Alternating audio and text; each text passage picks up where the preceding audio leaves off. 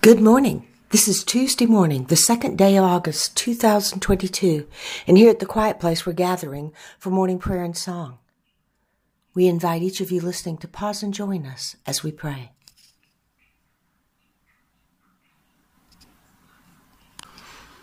Our morning prayers and songs are now complete, and we return to quiet, listening for the answer to this prayer. God, what is it you wish for us to know today? Wherever there is no song, create the song. Wherever there is no laughter, create the laughter. Wherever there is no dancing or joy, create the dance and the joy. I bring you the day. Create. Create with a song, laughter, dance, and joy. And the Holy Spirit says, Amen.